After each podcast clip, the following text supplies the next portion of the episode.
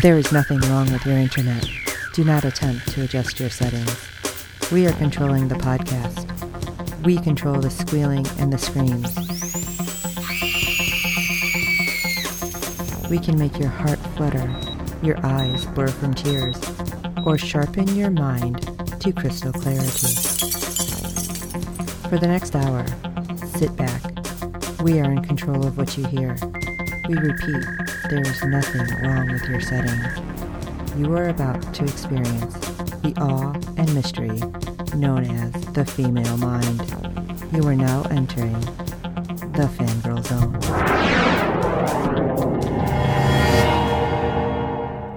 Sonic microphone on.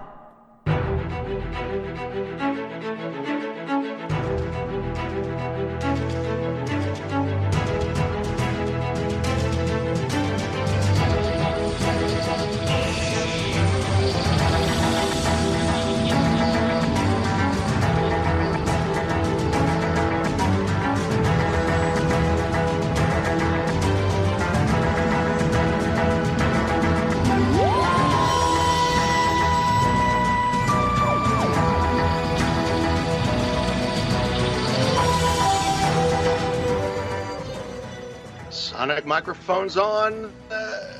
Hey, where are we? There's something timey-wimey going on here. Welcome to the Pod Doctors on the Fangirl Zone, a podcast on the BBC series Doctor Who. I'm Sean Fangirl S. I'm so confused. And I'm Steve, and tonight we'll be discussing episode 1 and 2 of series 12. Oh, and I'm Terry, and we've moved to a new home thanks to Sean. Thank you, Sean, for allowing us to be on the Fangirl Zone. Welcome to the zone. There's baked goods in the corner, and it's BYOB. Oh, God, is it baked goods.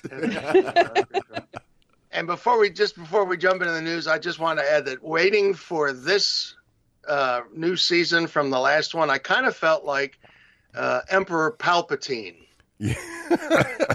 Long have I waited. And on that note, feel forever. Yes. I know, holy moly! And the only gripe I have is, I think I said it to Steve. We didn't get a Christmas or a New Year's special. We just jumped into the season. Yeah. So what's up with that? I'm kind of bemuggered about that. So, and on that note, let's go to the news. Steve, what do you got? All right, we've got ratings for episodes 1 and 2. Episode 1 brought in a 0.19 in adults 18 to 49 with 0.790 million viewers, making it the 52nd rated cable show for the day. Episode 2 brought in a 0.15 in adults 18 to 49 with 0.569 million viewers, making it the 57th rated show for the day. And people wonder why I hate football. Yeah. Yeah, with episode 2. A lot of people were confused, too, that we didn't get, like you said, a Christmas or New Year's. And so they're like, oh, crap, it's starting. All right. Right. Yeah, and on Sunday night, it's like, huh? Yeah, when they first put the initial advertising, it said New Year's Day. And I made that our banner on our Facebook page. And I thought, okay, we are going to get a New Year's Day special.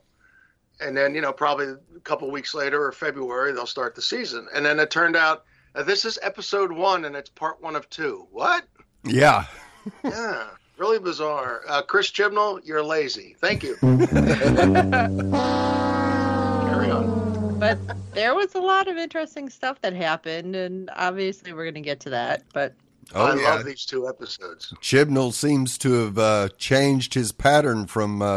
the previous season, as far as having only new monsters and kind of not touching on the history, where can't say that anymore.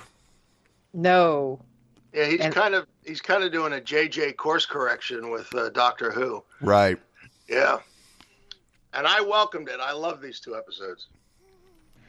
Obviously, if you guys have been paying attention already, you notice we are going to be doing episodes 1 and 2 together, since it was a 2-parter. Now, if any of it turns into Classic Who, where it's like a multi-parter that goes over the entire season, we're not going to do it that way. But no. But this one goes together. I think we're getting 2 or 3 two-parters. Yeah, I think there's at least two. I think the finale is a two-parter as well. Yeah, so that's a nice change. Let's take that. Dive headfirst into the synopsis for episode 1. Spyfall, part 1. When intelligence agents around the world come under attack from alien forces, MI6 turns to the only people who can help, a certain doctor and her companions. As they travel the globe in pursuit of answers, threats arrive from all sides, leaving Earth's security resting on the team's shoulders. But where will this planet-threatening conspiracy lead them? And for Skyfall Part 2, a terrifying plan to destroy humanity is about to reach fruition. Can the Doctor and her companions escape multiple traps and defeat a deadly alliance? Bum, bum, ba. Can Steve escape his tongue tie? Yes. Normally, that's me. Yeah, no, Steve rocks that stuff. So, so let's get into our general discussion here of Spyfall. I think this was really good. I thought Chibnall was kind of almost classic Who-ish, but at least it had more of a. I don't think classic's quite the right word, but traditional Doctor Who feel. In these two episodes. So we're starting out with Doctor and her fam, Gray and Ryan and Yaz. They're all chilling out, doing different things in Sheffield. I don't know if Yaz is really chilling. And they're semi-kidnapped by MI6. Now, how many times have we seen a doctor playing mechanic on her TARDIS? Oh, I know. I love it. That was awesome. You never see the other ones do that. No. And they were all men. Well, we've seen them work on it, but we've never seen the TARDIS up on an automobile lift. Right. That's true. Very true. Yeah, because Matt Smith was always tinkering under the lower level. Right. He was always, buried in wires every now and then. But I love that it was up on a lift. Yeah. I got a kick out of that. And I love her. She loves to wear those big goggles. They're almost like soldering goggles. Yeah, those big things. So then all the governments, it turns out, of the world have authorized this agency's head, MI6, played by Stephen Fry, and it's he's called C. And I love Stephen Fry. I think he's great. And as soon as I heard he was going to be here, I was like, yeah. And he asked the doctor for help in the face of a series of unexplained attacks on their intelligence agents. I love how he's kind of slightly dismissive. I hear you're the expert on these things. Yeah. I love how he says all things impossible. Right. But you're a man. You're not a man. What's up with that? Yeah. But I love that. Yeah, I love how he says, you're an expert on the impossible. As if he's expecting her to say, well, I don't have an answer. And then when she gives it, he's like, oh, I was afraid of that. So turns out that all of the agents, and they were all different parts of the globe we saw, they're being attacked by light beings that can move through solid matter. The creatures attack through paintings, ceilings, and even a mid-air airplane bathroom wall.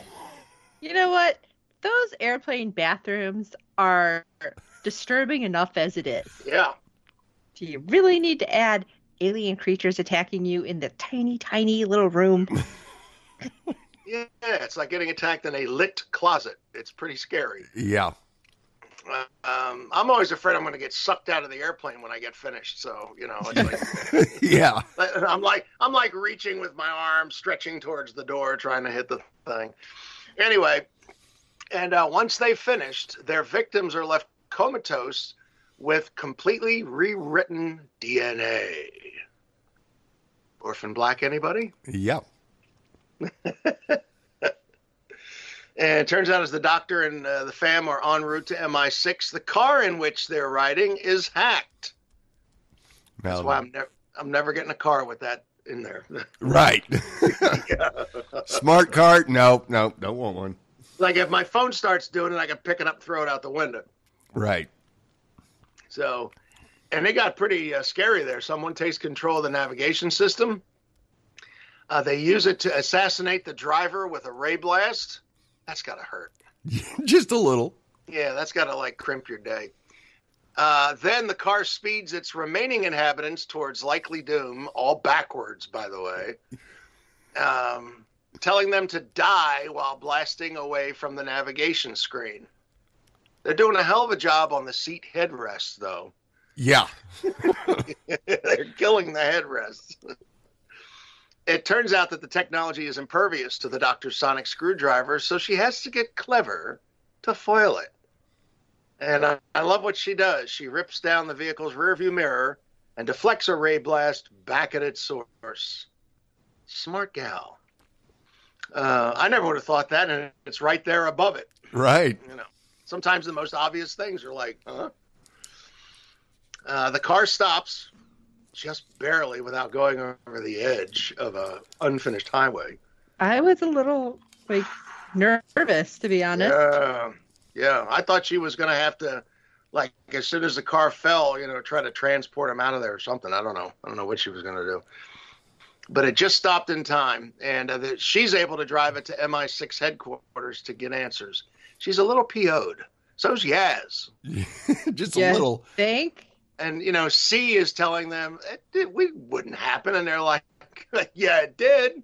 Hello.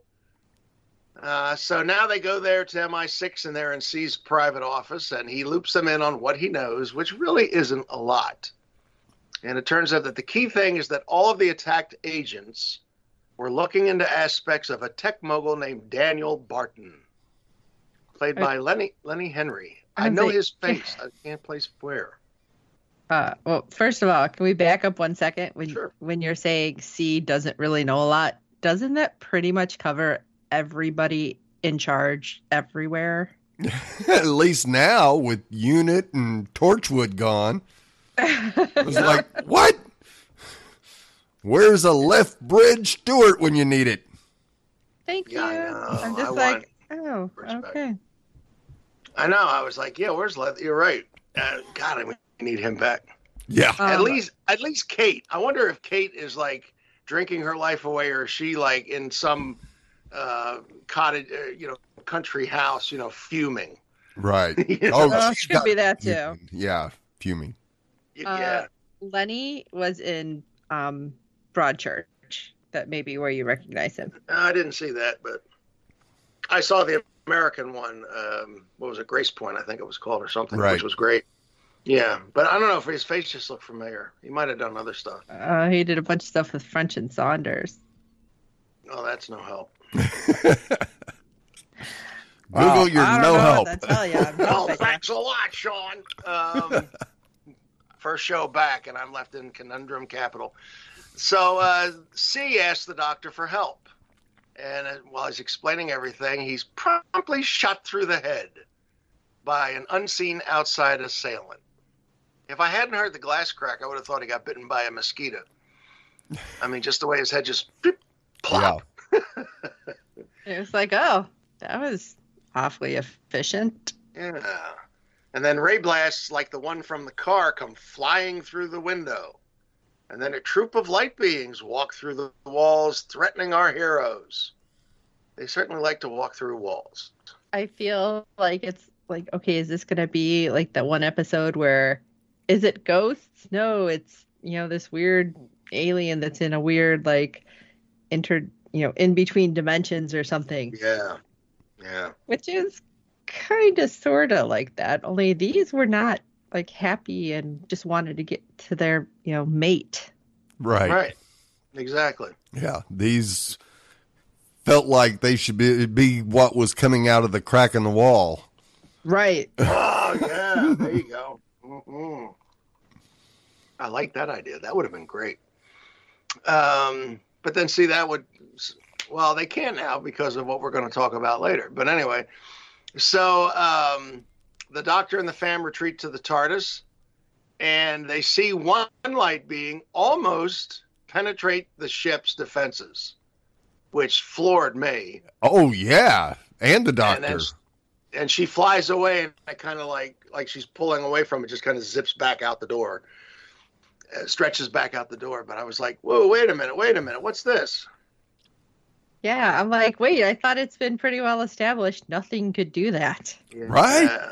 And I was like, Chibs, what are you doing? Here we go again. Didn't do any more with that thing. Goodness.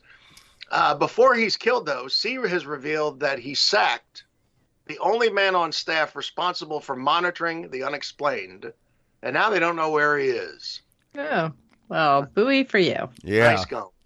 That's really helpful. And since Unit and Torchwood are also both gone, which we mentioned, this means nobody has been watching the horizon. Well, that's just great! So the doctor, while she's still in the office, she texts the missing spy, who goes by the letter O.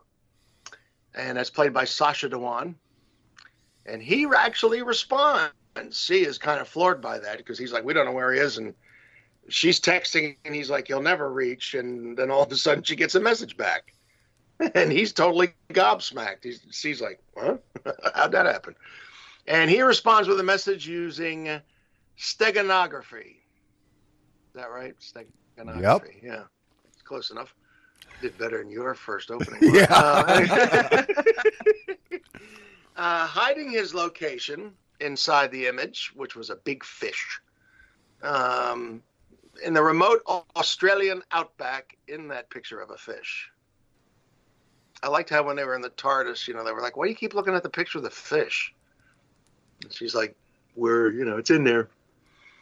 So they get to the outback. She and Graham head off to see him, and she has Ryan and Yaz go undercover, aided by loads of spy gadgets they procured from C before he died.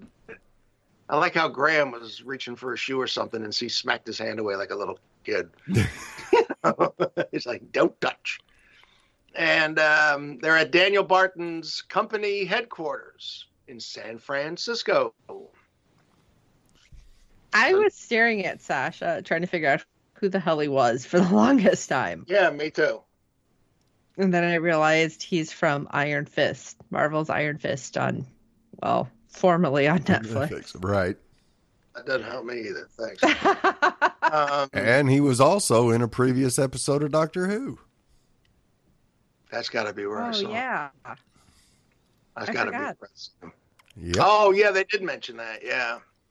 Somewhere I read that. That's right. So let's talk to Spy Team 1. This is where the Doctor and Graham are, and out in the outback, two Australian agents who've been placed to protect the Doctor and O, Cisse and Browning. Sounds like a company name. Lawyers. Yeah. And they're attacked and obliterated by the creatures.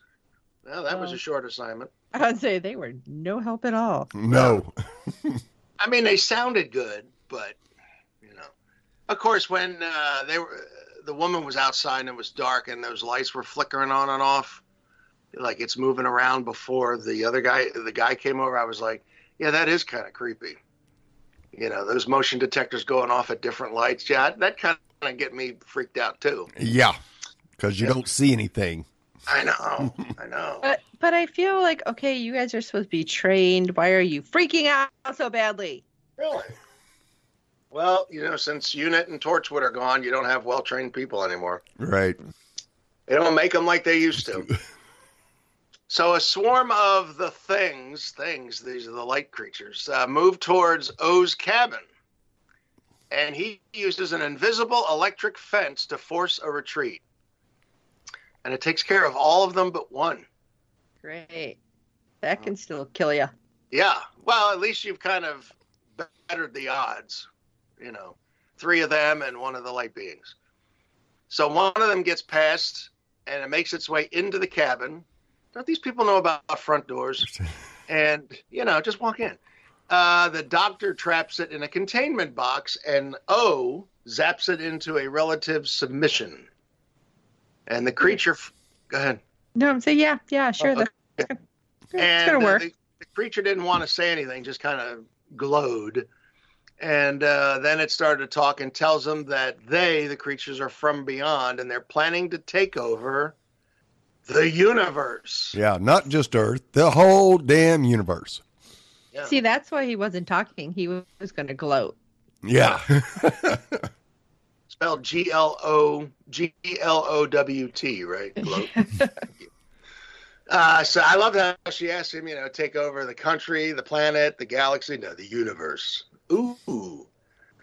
We love to set high goals for ourselves. So we go to Spy Team 2. And we go to San Fran, and Yaz and Ryan gain access to Barton's office by posing as a reporter and a photographer duo from the UK paper that Barton's mother reads.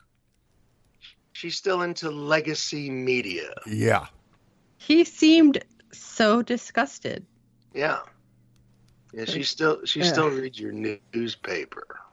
Yeah, but if it wasn't for them being from his mother's newspaper, they probably wouldn't have gotten to meet him at all. And my question is, when your parrot starts crapping himself, how many iPads are you going to sit at the bottom of his cage? Thank you very much. So anyway, he invites them to attend his birthday party the following day because he cuts the interview short. He goes, that's his apology. And when he leaves the office, they use their spy gadgets to copy all the data from his computer for the doctor. Ryan used his camera to copy Barton's ID badge. Yeah. I like that camera. That's pretty slick. Yeah. They had some slick toys. You have to admit that. They did. So Barton surprises them by returning, and they hide behind the sofa in his office. And he calls out, and you're thinking he's calling out to Yaz and Ryan, but it's the light beings who come in through another wall, and he chastises them for being indiscreet. Now, at this point, if they were always there, why didn't they mention, you know, you got some people behind your couch? Yeah. I thought for sure they would have said something. You know, and I thought as smart as he is, I thought he would have noticed. But he didn't. Yaz's machine also, which was supposed to be a recorder. I don't think you have that. We have this in here. I'm just going to throw it in. And if we repeat it, I apologize.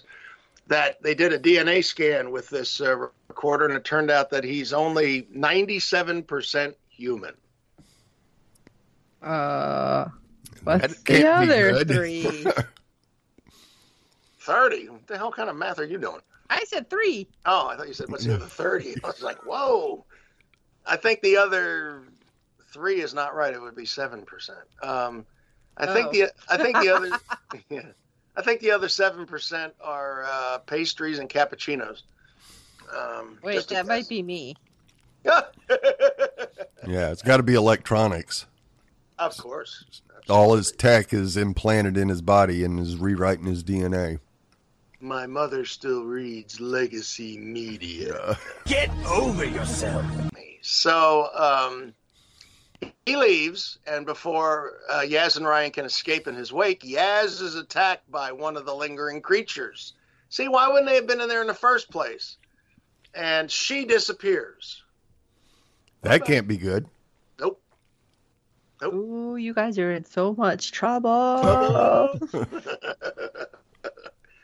Ryan, however, makes it out of the building, but Yaz finds herself in a nowhere place. I love this description because that's what I was thinking. It looks like the close-up of a scalp in a dandruff commercial. I love this. You think we have fun writing this stuff out, folks? Yeah, we do. Or of an animal's fur in a flea medication commercial. I love that. I was like, are those DNA strands? What is this? Yeah. Yeah. And then the scalp, I was like, yeah, these are like hairs, aren't they? Yeah, because they kind of waved, so they weren't trees. Yeah. I was like, honey, I shrunk the kids. So now simultaneously in all locations, something starts to happen. Ryan, gasping for breath outside Barton's office building, sees glowing beings manifesting at the windows of a number of offices on various floors.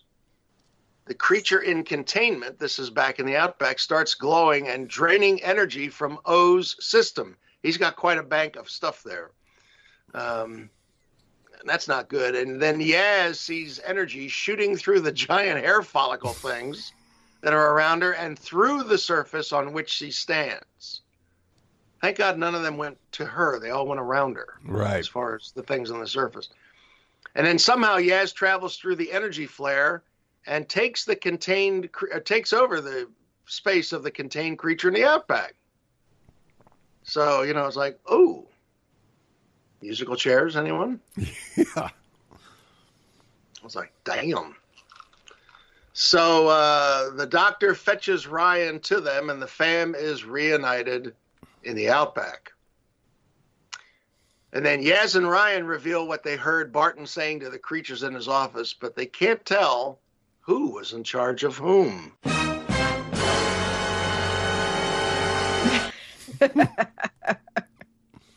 Who's Zoom and who? So when they share that they've been invited to Barton's party, the doctor's like all excited.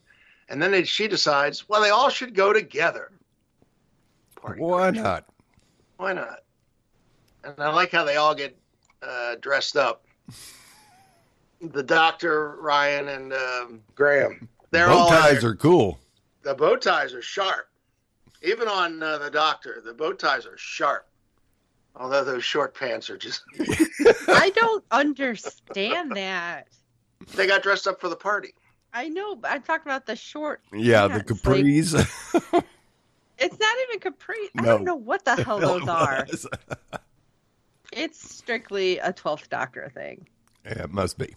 They're Gallifreyan slacks. Maybe that's what it is.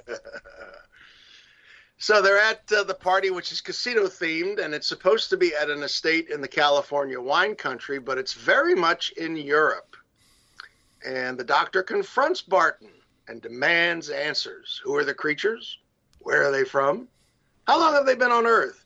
Who's in charge of whom? Why is his DNA 7% non-human? Have you ever noticed some paragraphs have too many questions? Yeah. So he plays it off pretty smart, I thought. He accuses her of being crackers. I mean, he really kind of just politely tries to blow her off. And he escapes the party in a chauffeured car. She's onto him, you know, but as soon as they share looks while he's at the car, you know, it's like, yeah, your cover's blown now and you know it. But he was playing it pretty cool there for a bit. And in Bondian style, the family steal 3 of Barton's motorcycles from his driveway and give chase. I kept thinking was way back when, can you ride a motorbike? Yeah. Yeah. I want to also give props to the music in this episode. They kind of gave it a real Bond feel in certain parts. Yes, absolutely they did. And a lot of the incidental music throughout was really good. So big props to the music for both episodes. But yeah, they give chase. He shoots ineffectively. He's also insulting his driver from his moving car. And they catch up to him at his private airport. They go through the hangar. She opens the door with her Sonic. Yay! And he ends up getting into his private passenger jet alone, initiates takeoff. And as he's getting ready to move, the doctor uses her Sonic to open its tail door so they can all jump aboard. Talk about running. Yeesh. Yeah. Isn't like when the military does it, they're supposed to go out the plane, not running into the plane. Right, exactly. Yeah, I kind of mess with my head. So they just barely make it.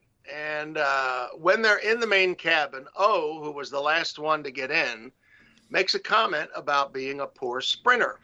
I have to side with him on this one. Yeah, Graham made it there before he did. Come on. Yeah, I don't know. I probably would have still been on the ground going, bye, guys. Come get me later, all right? I'd have been like, let me get the motorcycle, and I'll chase you with the motorcycle, the scooter. You know, so he says he's a poor sprinter. Well, that kind of would explain. Yeah, I agree. He shouldn't have been behind Graham, but that kind of explains him getting in there. And then this comment strikes the doctor odd since she's familiar with O's files. And she happens to know that he was a champion sprinter at school. Somebody's busted. And when she calls him on the discrepancy, he laughingly admits... You know, where he says, well, you got me. And it turns out that O is actually the master. Dun, dun, dun.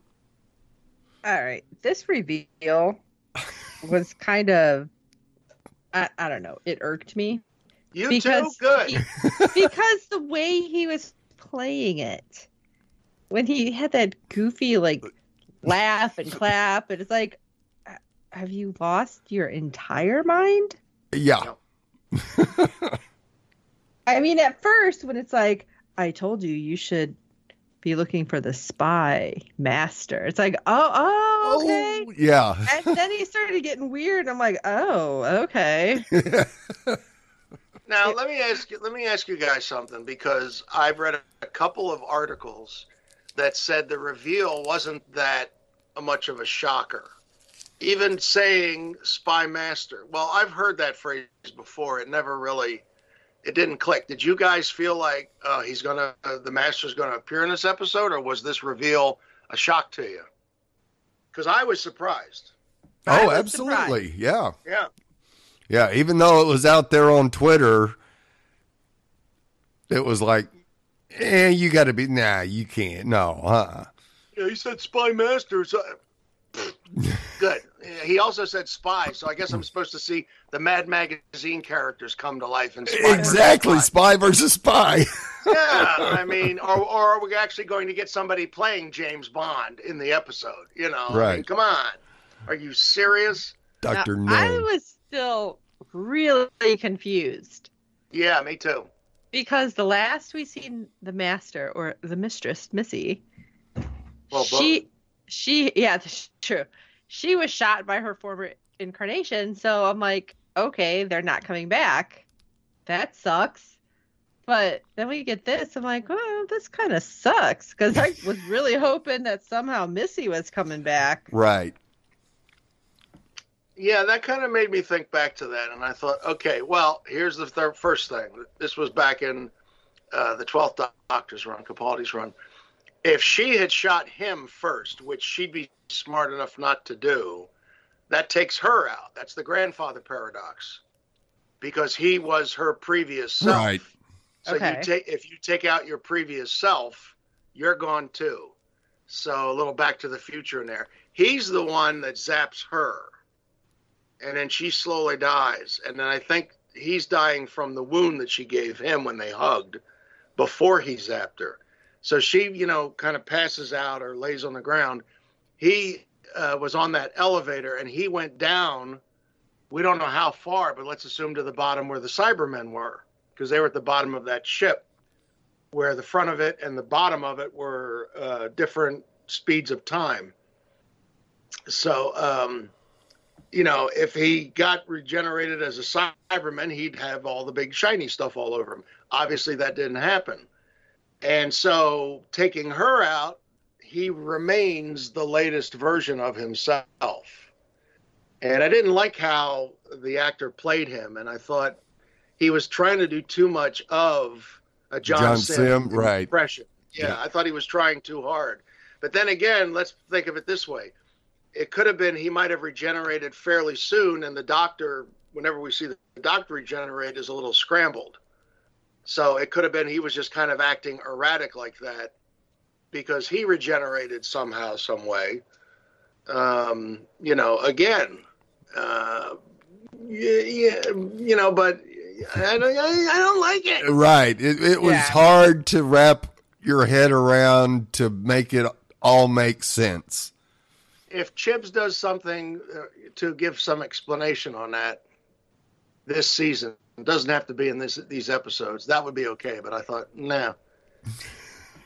After seeing this was really the one reason I wanted to go to the theater to see it, because they were doing a Q&A, and I have a feeling somebody would have asked something along these lines. Right, I know.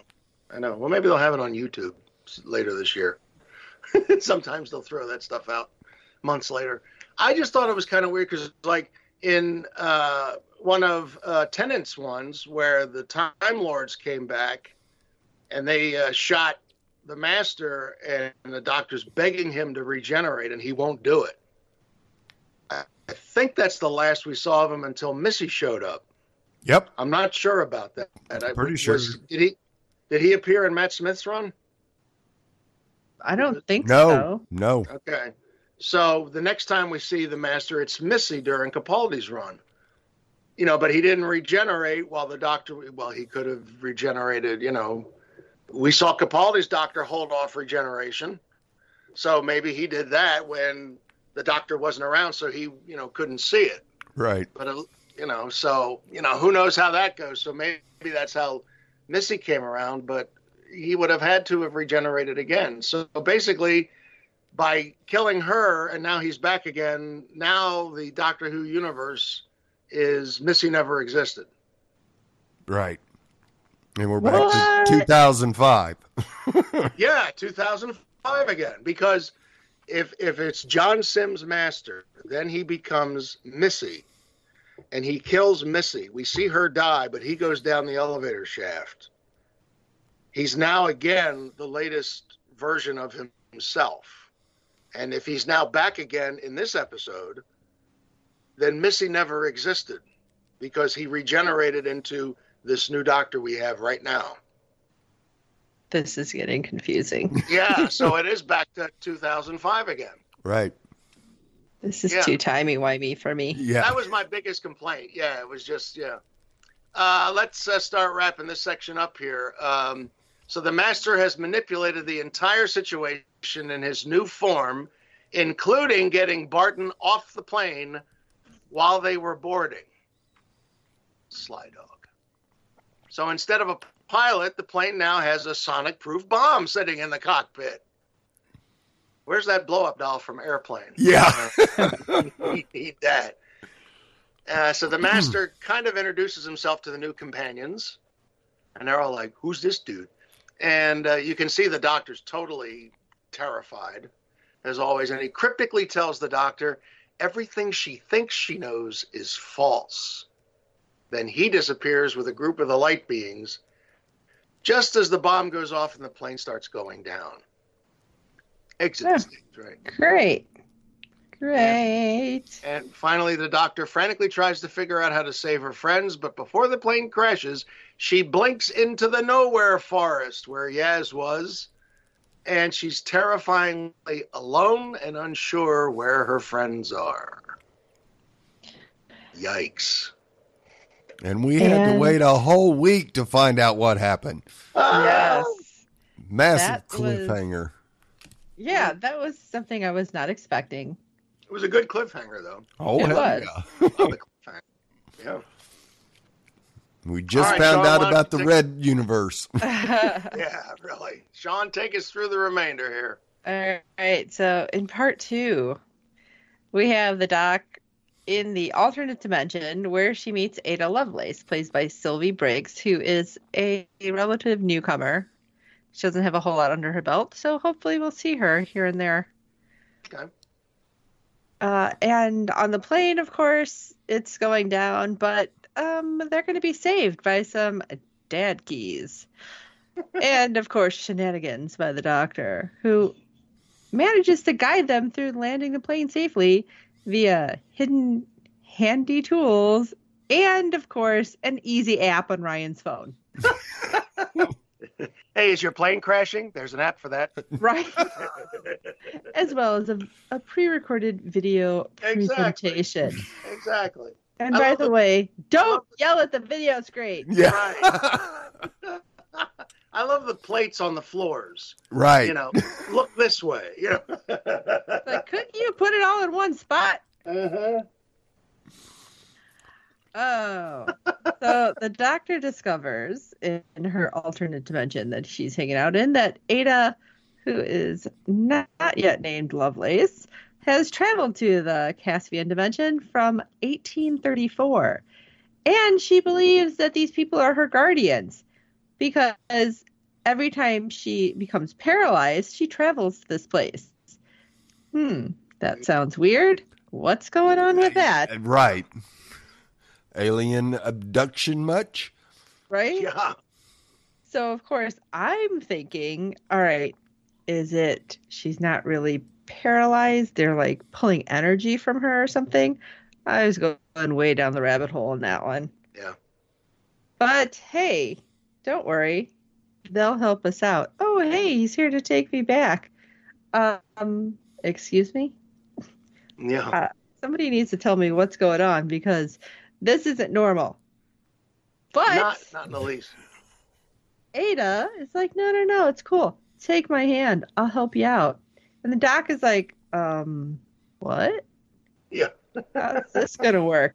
I don't know about you, but I started thinking, is she going to like end up somehow in the same body and like multiple consciousness? Is this like some weird, the girl's going to be diagnosed with like multiple personalities because of this? Right. But it does not turn out. Body snatchers. Yeah, right. There you go. Because they end up back in the 19th century. And, hey, the doc is actually herself and whole. And in her very odd clothes, according to everybody else who's there. Yeah. Which is interesting because we also see that there's all sorts of this weird little tech happening. Like they're at a show.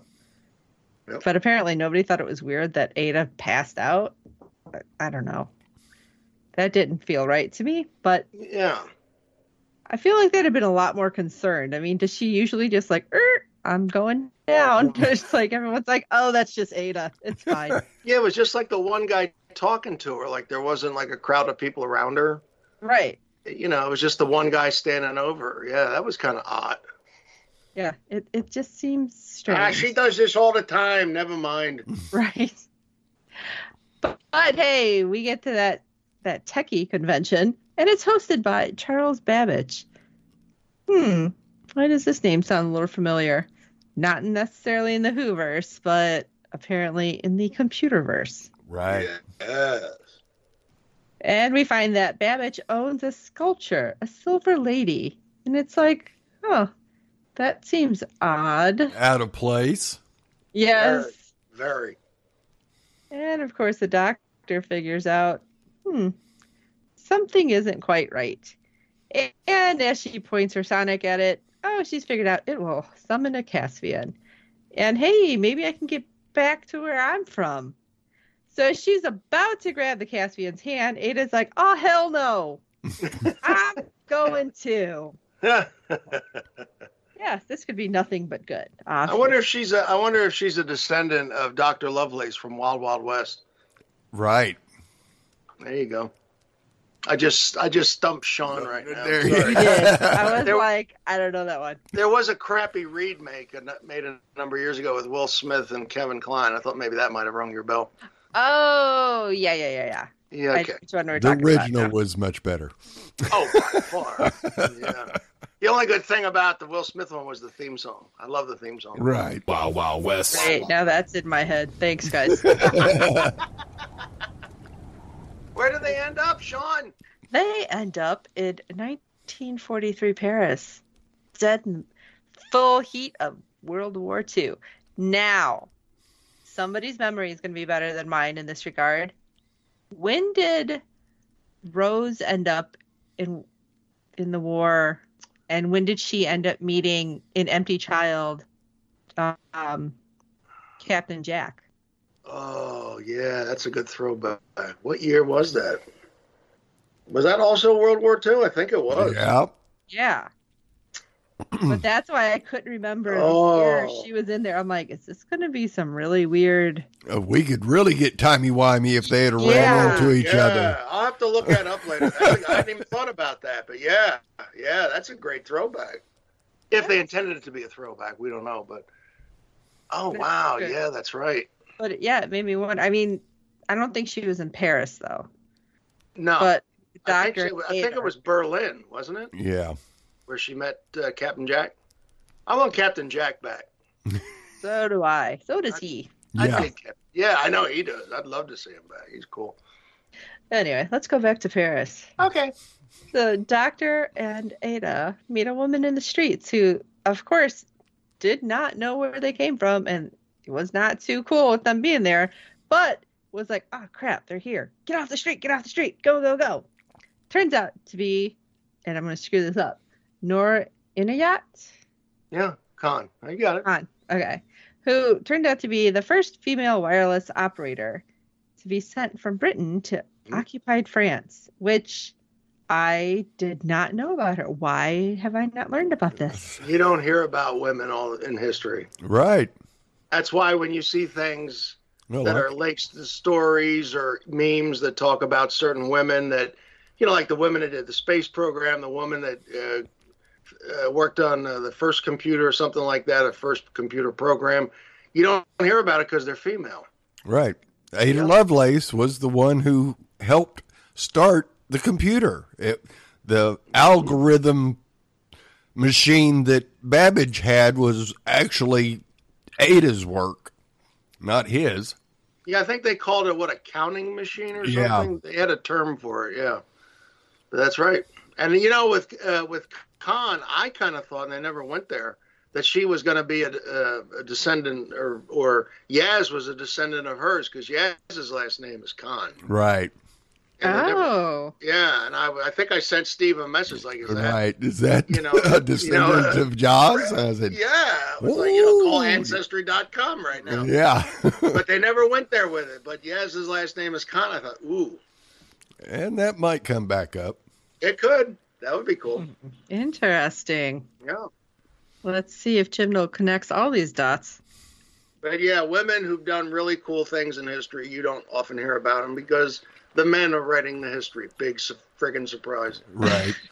And a little throwback to last season's episode 2, the Rosa Parks. Mm-hmm. Mm-hmm. Yes. So I'm glad that they throw in some actual history, too. Yeah, I love that little bit of stuff. Because little stuff like this we don't hear about, like you guys said. Right. Let's go back. Noor is hiding the ladies from the master and the other Nazis who, what the hell? Well, of course, it only makes sense.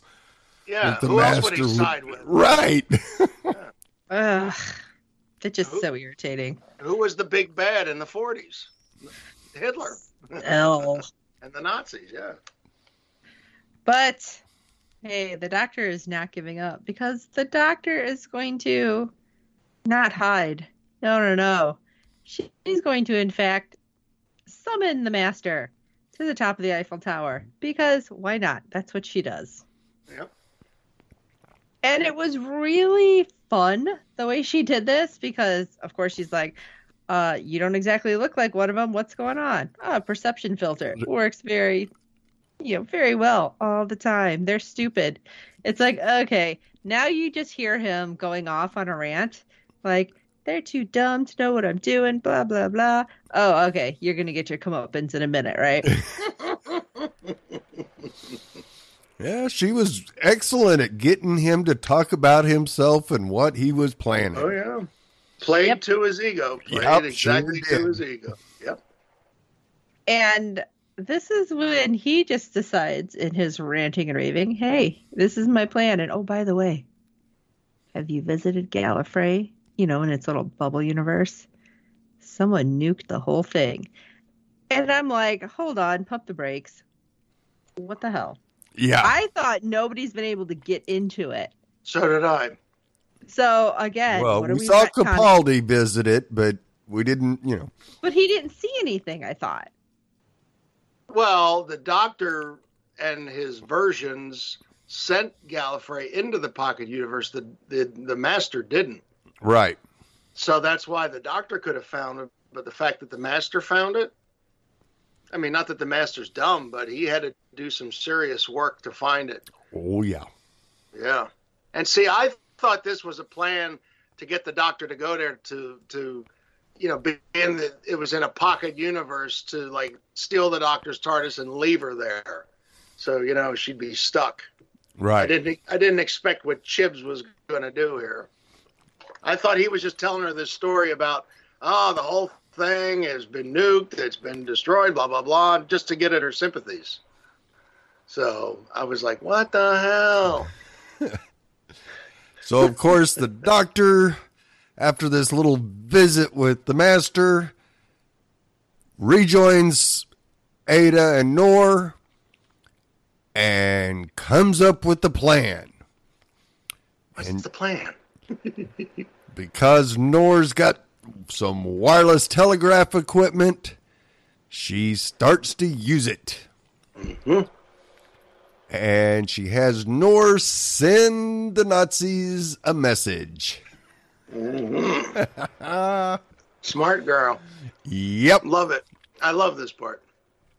And once the Nazis have him in hand, she rejoins her allies again to steal the Master's TARDIS, conspicuously shaped like an outback cabin and parked on a Paris street.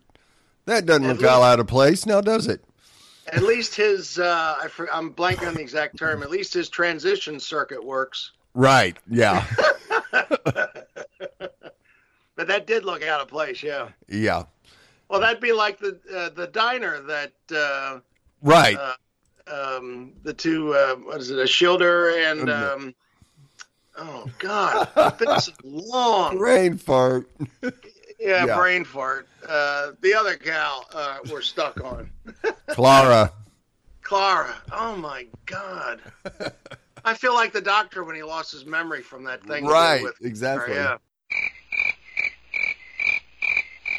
They're back in our time, just in time to stop Barton. But was it just in time? Ooh, no. One of which was taking out his own mom. Just because she wasn't proud of him. Okay. I'll give it. Most people get pissy with their parents at one time or another. But, damn. Yeah. Oh, did mommy tinkle in your cornflakes? Oh, because she's not proud of you. Here's a Kleenex. Go kick yourself in the rear end and pick yourself up. It's like, oh, okay, well, guess what? Don't worry, because I'm going to just monologue and tell everybody what's up. Yeah. And as he's doing this, I don't know about the rest of you. I was looking at my phone going, uh-oh. Yeah. Waiting for it to turn on. My phone, my smart TV. I think we've talked about this with a couple other shows. It's like, yeah. Oh. Yeah. Mm-hmm. And see, when they're listening... When he's telling her this thing, that statue, the wire steel woman or whatever, I was like, you know, that kind of very mega faintly could resemble a Cyberman. Right. And that's where I thought this was going. I thought this was our first, you know, classic baddie coming back now. Because that whole statue being there was like, okay, well, that was the power source and all, but which works, that's fine. But I saw that there, I was like, what other creature do we have that would have a metallic body like that? Right. You know, so. And it was eerily reminiscent of the rise of the Cybermen. Yeah, yeah, so I got that whole vibe. Wow. Yeah. Oh, like that could have been like the next incarnation of them. Definitely. Right. Yeah. Definitely got the vibe, which would have made sense from what I said earlier when he went down that elevator shaft. That's right. Exactly what I was going to say. And I'm like, that would have played in so well. Yeah, if he did go to the bottom level, which is where the Cybermen were, that would have worked perfectly. Yeah. Yep. Look, now we're thinking all this, and Chibnall's like, "No, I didn't have any of that in my idea." And he's getting the big bucks. What's wrong with this picture? Yeah. Right. Now, we have Graham, Yaz, and Ryan, who've been on the run. And, hello, I'm sorry, but, okay. Person of interest. He calls them out, right, calls them out, these are dangerous people, blah, blah, blah. And you have some woman pull out her iPad and start taking a picture. Who the hell carries around their iPad? I mean, really, it's like, I'm going to take pictures with this giant, you know, thing. No, come on. I've seen people carry their iPads around. I have, but I haven't seen them taking pictures with it. Yeah. Unless they're maybe surveyors or something. Well, I have over in Europe. A lot of people use their iPads to take pictures. Mm-hmm. Don't they have iPhones over in Europe? Yeah, they do, but I've seen tourists with iPads taking pictures instead of using their phone. I'm not picking up a phone call on an iPad. That's too big. I know. I'm not carrying one either. It takes up too much dang room. Yeah. I'm with Sean. Let me have my tidy. tiny, not so tiny phone that barely fits in my pocket. But yeah. It's because women's pockets. But anyway, that's a whole other story. Everything is that size matters with Sean. You notice that? What the hell? All right. Well, let's talk about some accessories, shall we? Oh yeah. Because how are we gonna get away from Barton and survive everything? Yeah. Accessorize. How? Okay. Laser shoes, rocket cufflinks, and who the hell else knows we got what we got. Let's check out what we got from MI6. Yeah. Hey, did anybody grab directions? They got all this gadgetry and not a single one of them has a Google Maps app. Right. Guess they're going to just figure it out. Yeah. But hey, Doc arrives just as Barton starts to initiate all the crazy devices that are going to delete humanity. Delete humanity? I love this part. Yep. Yeah, this was really good. Where we got the awesome spinning silver lady. And all the Caspians are kind of starting to come through people's technology because they're paralyzed. I was, again, like, what is happening? Very reminiscent, again, when Clara got pulled into the internet. Mm-hmm. Like, this is so many weird things happening. I can't get over this. And I loved Barton's speech during this whole thing. You know, and then the as he kind of gets into that, and then he stops, and then the Kasaavins take over, and you know, we're gonna suck you in, and we're gonna kill you, and everybody like at first is shocked, and then their eyes are just mesmerized at their little gadgets. I was like, well, people that's what people mostly are when they're looking at their phones. They're not paying attention anyway. I hate that. But the process is stopped. Why? Woo-hoo. Because the doctor walks in and she happened to use the master's TARDIS with his flying house. Yeah, that's not weird. So override everything. Little Wizard of Oz going on there. Right? Yeah. Master, we're not in Kansas anymore. It's like, did his get stuck? Like hers got stuck as the phone booth? Or is he just like, screw it, it's a house? Yeah. But I love it because the master's there and apparently kind of pissed that he had to live through 70 plus years of the 20th century. Do you know how many places I had to escape from? No, but I'm sure you're going to tell us because you got an attitude. Yeah. Mm-hmm. Well, he's all like, yeah, I'm going to win. Ha-ha. And Doctor's like, maybe no. Yeah. And suddenly everything stops working the way it's supposed to. When this happens, Barton's like, get me out. So he's running. The master's looking around going, what's that wasn't supposed to happen. Yeah. The statue's not dancing, but the Kasaavins are there all of a sudden, and it's like, this isn't cool. Hey guys, what's up? You just felt the awkwardness coming off the master in this moment. Mm-hmm. Especially when the doctor plays his that recording. Busted. Like, yeah, hey, guess what? You can go hang out in the hair dandruff interdimension. Yeah, I don't think he was too fond of that happening. No. And I feel like as much as we hate the master in most of his incarnations, like this might really drive him like totally over the edge if he's not already there yet. Yeah. So I don't know. Let's hope hopefully so. I don't know. Hopefully somehow Missy comes back or somebody with more calm. I have no idea. I don't know how that's going to happen. But if he hadn't played it again, if he had just, which they didn't say, if he recently regenerated, we always see the doctor scrambled after a regeneration. So if that was the explanation, which would have been real short, one line, I just recently regenerated. I'm not going to tell you how. Mm-hmm. Covers the whole base, and then you could see him acting all weird. But without that, it just seemed like we said earlier, just he was trying too hard to copy John Simm. But it was somewhere in O's timeline because... Yes.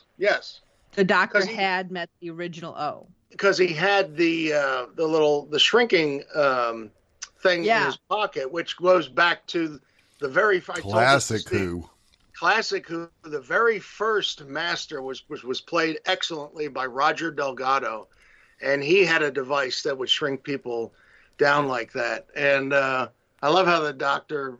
I forget what the Doctor did to counter that, and she goes, "You're not the only one who can do classic." Yeah. And I love that they used the word classic. I was like, oh, that's sweet. That was good. Yeah. So big time throwback. Nice. I did not know that. Yeah, he was, the original Master. I think it was during the third Doctor, Pertwee's run. I think that's where we first saw the Master. Right. It was during John Pertwee's run, who was my favorite Doctor.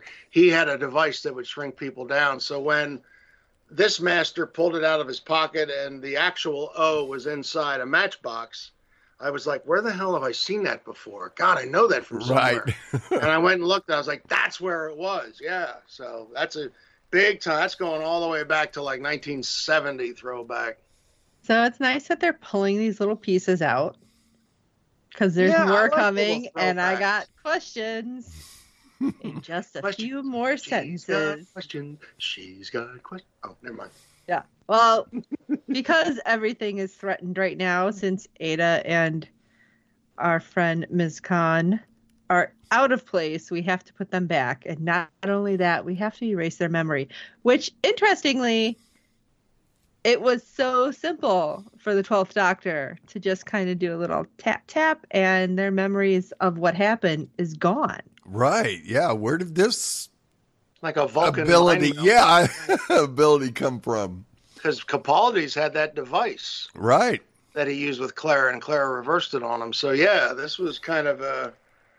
Well, even the 10th, he did, have to deal with touching Donna's head, but it seemed like it was more significant. But, I mean, that was devastating for me with the 10th Doctor and Donna. But then when you go forward in that timeline, I'm wondering if it's because he put in, a safety measure, which we see when the Master comes back. It just dawned on me to get off track where what the Doctor said, and she goes, "I also do classic." She kind of mind connected with the Master and talked to him. And the first time that happened was back, I'm going to forget the year. I think it was the early 80s where they did the Five Doctors special. Right. And they all mind connected to one another.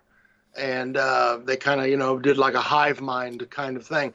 So when she did that and was able to talk to the Master, and then he shows up inside the hangar there, she's like, oh, that's a neat trick. She goes, "You're not the only one who can do classic." That's what it was. Yeah. Yeah. So another good throwback. So. Yeah. And then this is where I start to question a whole lot of things. Uh-oh. Hopefully you guys will jump in and help us out. Boing. The Doctor visits Gallifrey, does actually find the planet, is on the surface, and it looks exactly as the Master described. What happened? Did anybody survive? You just see the tears starting to well up. Yeah. And she goes inside, and she's just really shook up. And suddenly something in her pocket goes off. What the hell? What is this? Apparently a geo-triggered hologram from the Master, explaining everything I said was true, only I was the one who did it. I had to punish everyone, every last one of our people, for lying about our origins. Because he's like, it's in there. It's in our heads. We've always known. It was a lie of the Timeless Child. And I'm like, what is he talking about? Because all we seen was a quick flash from the episode last season where we had those weird cloth aliens. Which was also the second episode of last season. Oh, I did not realize that. Yeah. But we also saw a quick flash of a young child standing up in front of two tall towers or pillars or something going up to a sky that was really maybe not naturally bright. Right. Above them, yeah. So yeah, I looked up The Timeless Child, and there is nothing except about last season's episode. Well, they're not going to tell you mentioned yet. Yeah. But I'm like, was this ever mentioned in Classic Who? What the hell? So this is just something totally new? Yeah, this is a Time Lord myth, yes. And if Chibs doesn't screw it up, this could end up being really, really... Because everybody kept saying at different points throughout last season, back 500 years ago, that, they mentioned the Timeless Child, which we're all like, ooh, that's something new. What is that? She's like, get out of my head, get out of my head. And then they never said a peep about it the rest of the season. And that was the second episode of season 11. So it's funny it's the second episode of this season. I wonder if we're not going to hear anything until next season now. If he does that again, I'm going to personally fly to his house and get myself arrested. You're going to fight him? Yeah. No, I'm probably going to do like something like public lewdness or something or other. Yeah. Like, you son of a... Yeah. Anyway. Why, you no good. Kiss my... Yeah. Kiss my TARDIS. Gallifrey destroyed again? Are the Doctor and the Master the last two surviving Time Lords? Can this be true?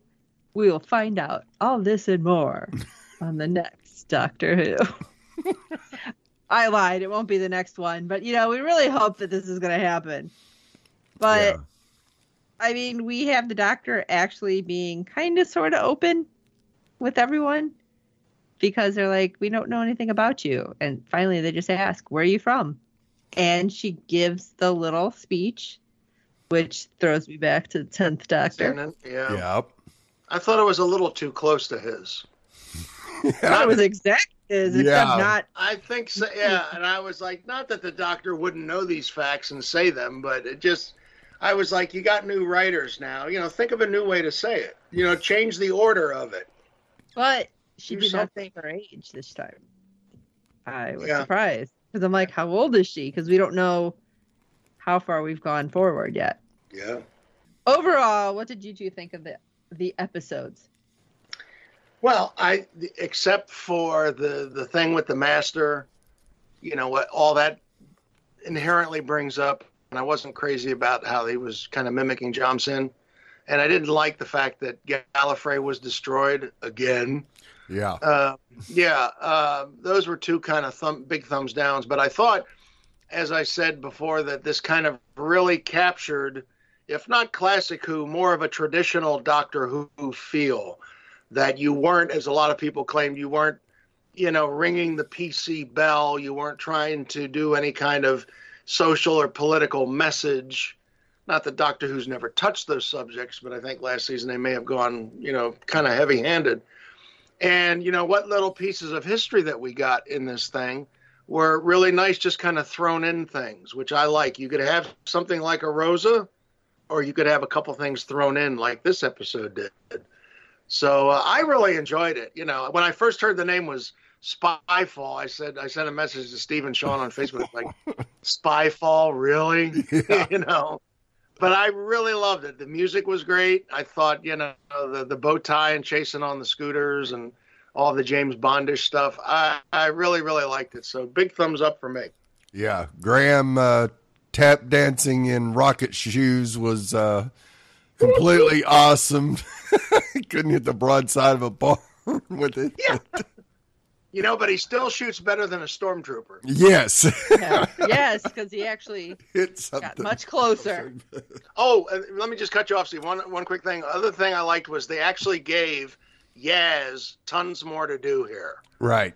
Where they only did that a couple of times last season, and she was kind of thrown off in the backside. So go ahead, Steve. Sorry, I just jumped in my head. So. That's all right. There you go. Yeah, I like the way they kind of split the group off and did have Yaz and Ryan doing something that really could have cost them their lives if they got caught dealing with this mogul. I mean, he could have had them locked away forever real easily. So, Ryan's got to stay cool.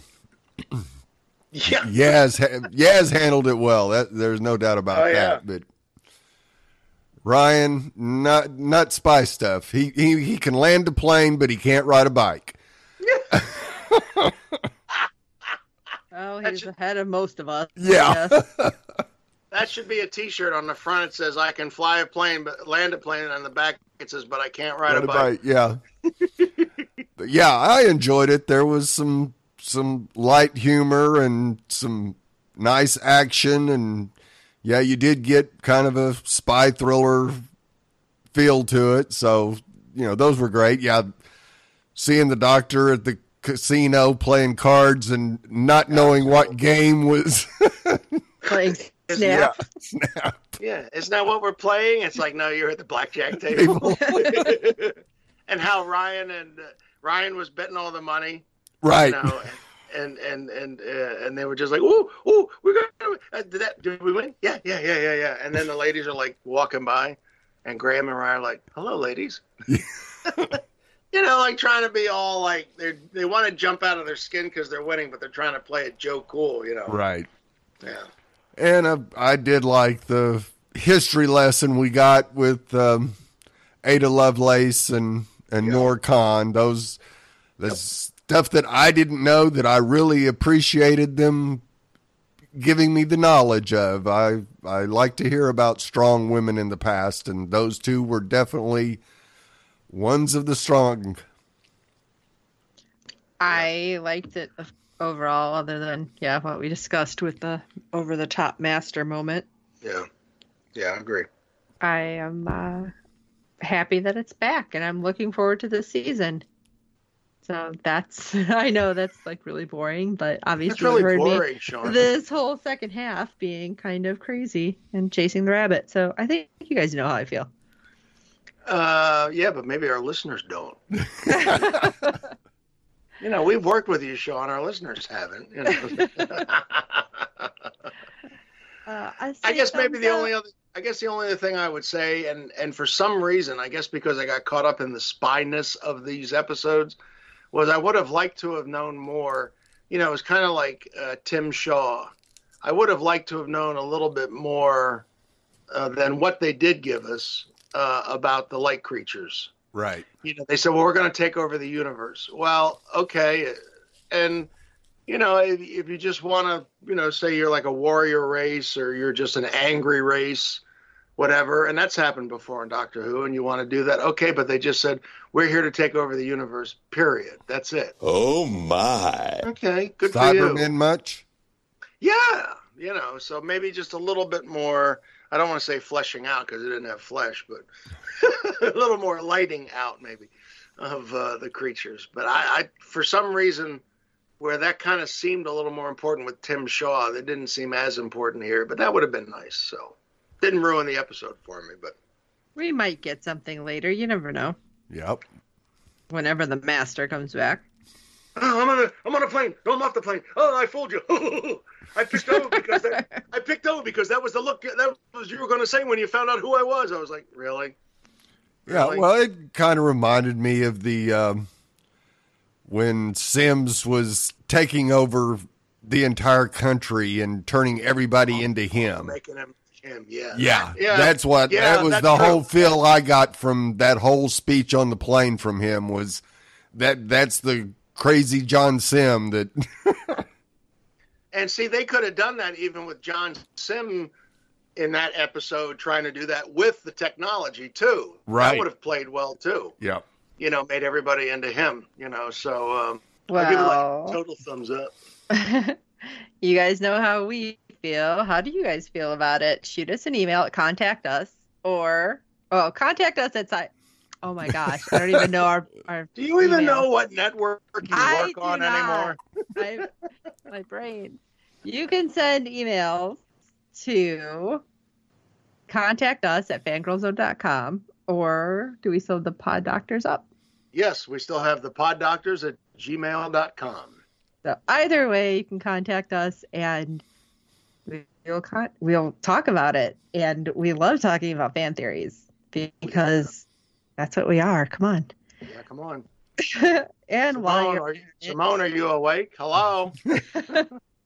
If you can check out Fangirl Zone, www.fangirlzone.com. We are revamping, but there's all sorts of stuff there about our randomness and everywhere we are. And of course, while on the interwebs, if you can rate and review us on iTunes and every other platform you find us on, because good ratings and reviews help other fans of the show find us. Tell your friends. How have you not gotten them into Doctor Who by now? I mean, come on. Some of them you got to drag in kicking and screaming, but then they get hooked. You find that one episode, and they're there forever. So we, of course, hope you enjoy the podcast. And for this episode of the Pod Doctors on the Fangirl Zone, I'm Sean Fangirl S. And I'm Terry, and I refuse to pass through any walls. And I'm Steve, two pacifists and a 19th century descendant of Byron against the Nazis in Paris. And an alien invasion across multiple dimensions. And until next time.